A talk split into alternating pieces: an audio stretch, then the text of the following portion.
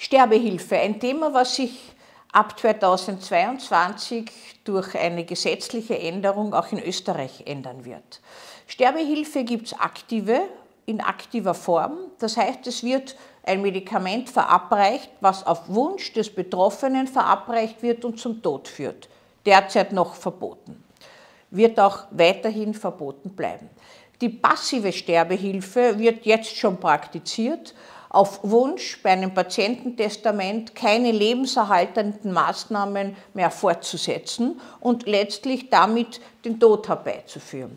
Die indirekte Sterbehilfe ist auch schon mehr oder weniger Usus, Gewohnheit geworden, indem man gewissermaßen bei Schwerstkranken durch die Verabreichung von Medikamenten die Nebenwirkungen, die zum Tod führen können, in Kauf nimmt. Beispielsweise schwerste äh, Schmerzmedikamente, Morphine, die die Atmung dämpfen.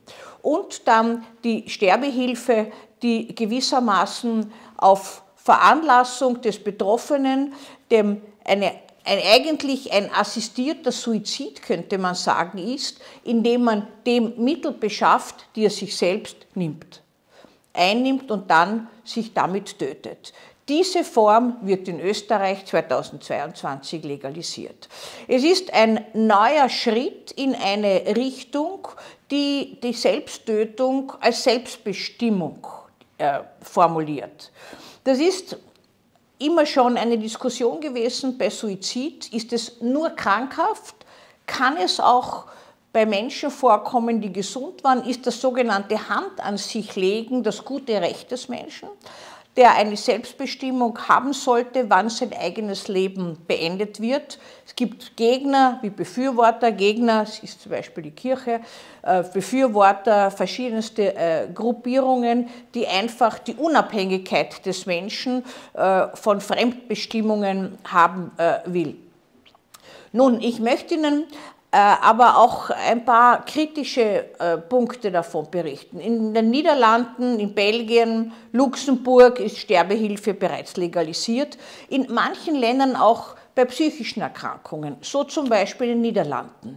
Das ist natürlich eine ganz heikle Angelegenheit. Äh, ich werde Ihnen einen Fall erzählen, wo Sie vielleicht ein bisschen nachdenken, wie das für Sie wäre. Eine betagte Frau um die 70 möchte in keiner Weise so enden wie ihre Mutter. Die ist an Demenz erkrankt und war jahrelang ein Fall äh, für eine Pflege, in einem Pflegeheim aufhältig, völlig umnachtet, hat niemand mehr erkannt. Und sie legt mit gesundem Menschenverstand, ohne psychische Beeinträchtigung fest, sie möchte, wenn, es, wenn sie an Demenz erkrankt, nicht mehr leben und bittet um Tötung. Diese Frau lebt einige Jahre noch gut und wird tatsächlich dann dement, erkrankt an Demenz. Man gibt sie in eine Pflegeinstitution. Jedes Mal, wenn ihr Ehemann sie besucht, freut sie sich unglaublich. Sie weint bitterlich, wenn er geht. Sie ist dort unauffällig und wenn man sie fragt, wie es ihr geht, dann sagt sie eh nicht so schlecht. Wenn man sie fragt, ob sie weiß, was Demenz ist, fängt sie mit diesem Begriff nichts an. Wenn man sie fragt, ähm, wie das ist, wenn das Gedächtnis nachlässt, sagt sie, es wird eh schon besser.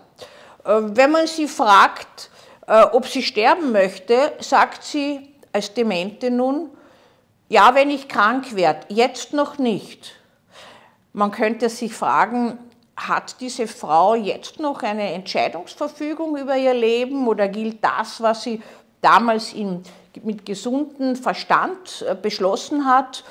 Äh, die Geister scheiden sich hier. Tatsache ist, das ist ein, tatsächlich ein, ein Fall, der vorgekommen ist, dass man äh, entschieden hat, diese Frau zu töten auf ihren Wunsch hin, im damaligen Zustand, wie sie das verfügt hat, und gemeint hat, dass, wenn sie an Demenz leidet, nicht mehr, nicht mehr imstande ist, klar zu entscheiden.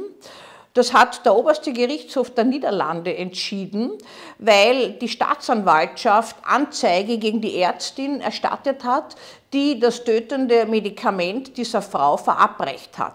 Da sind einige auch äh, Zwischenfälle erstaunlicherweise passiert.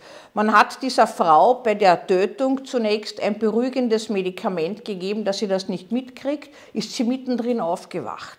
Dann hat man ihr noch ein Medikament gegeben, äh, um jetzt, wollte man ihr geben, um die Atmung stillzulegen. Und vorher wollte man noch ein Medikament spritzen, um sie noch ruhiger zu machen. Hat sie sich nicht spritzen lassen und ist letztlich mit Gewalt dazu gebracht worden, ihren seinerzeitigen Wunsch durchzuführen.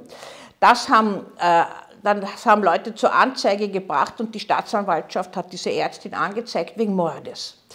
Der oberste Gerichtshof hat befunden, dass diese Frau im Zustand der Demenz nicht mehr entscheidungsfähig war. Sie hat Wesentliches nicht mehr erkannt, das, was sie früher festgelegt hat. Wir können uns natürlich fragen, wozu ist ein dementer Mensch noch imstande?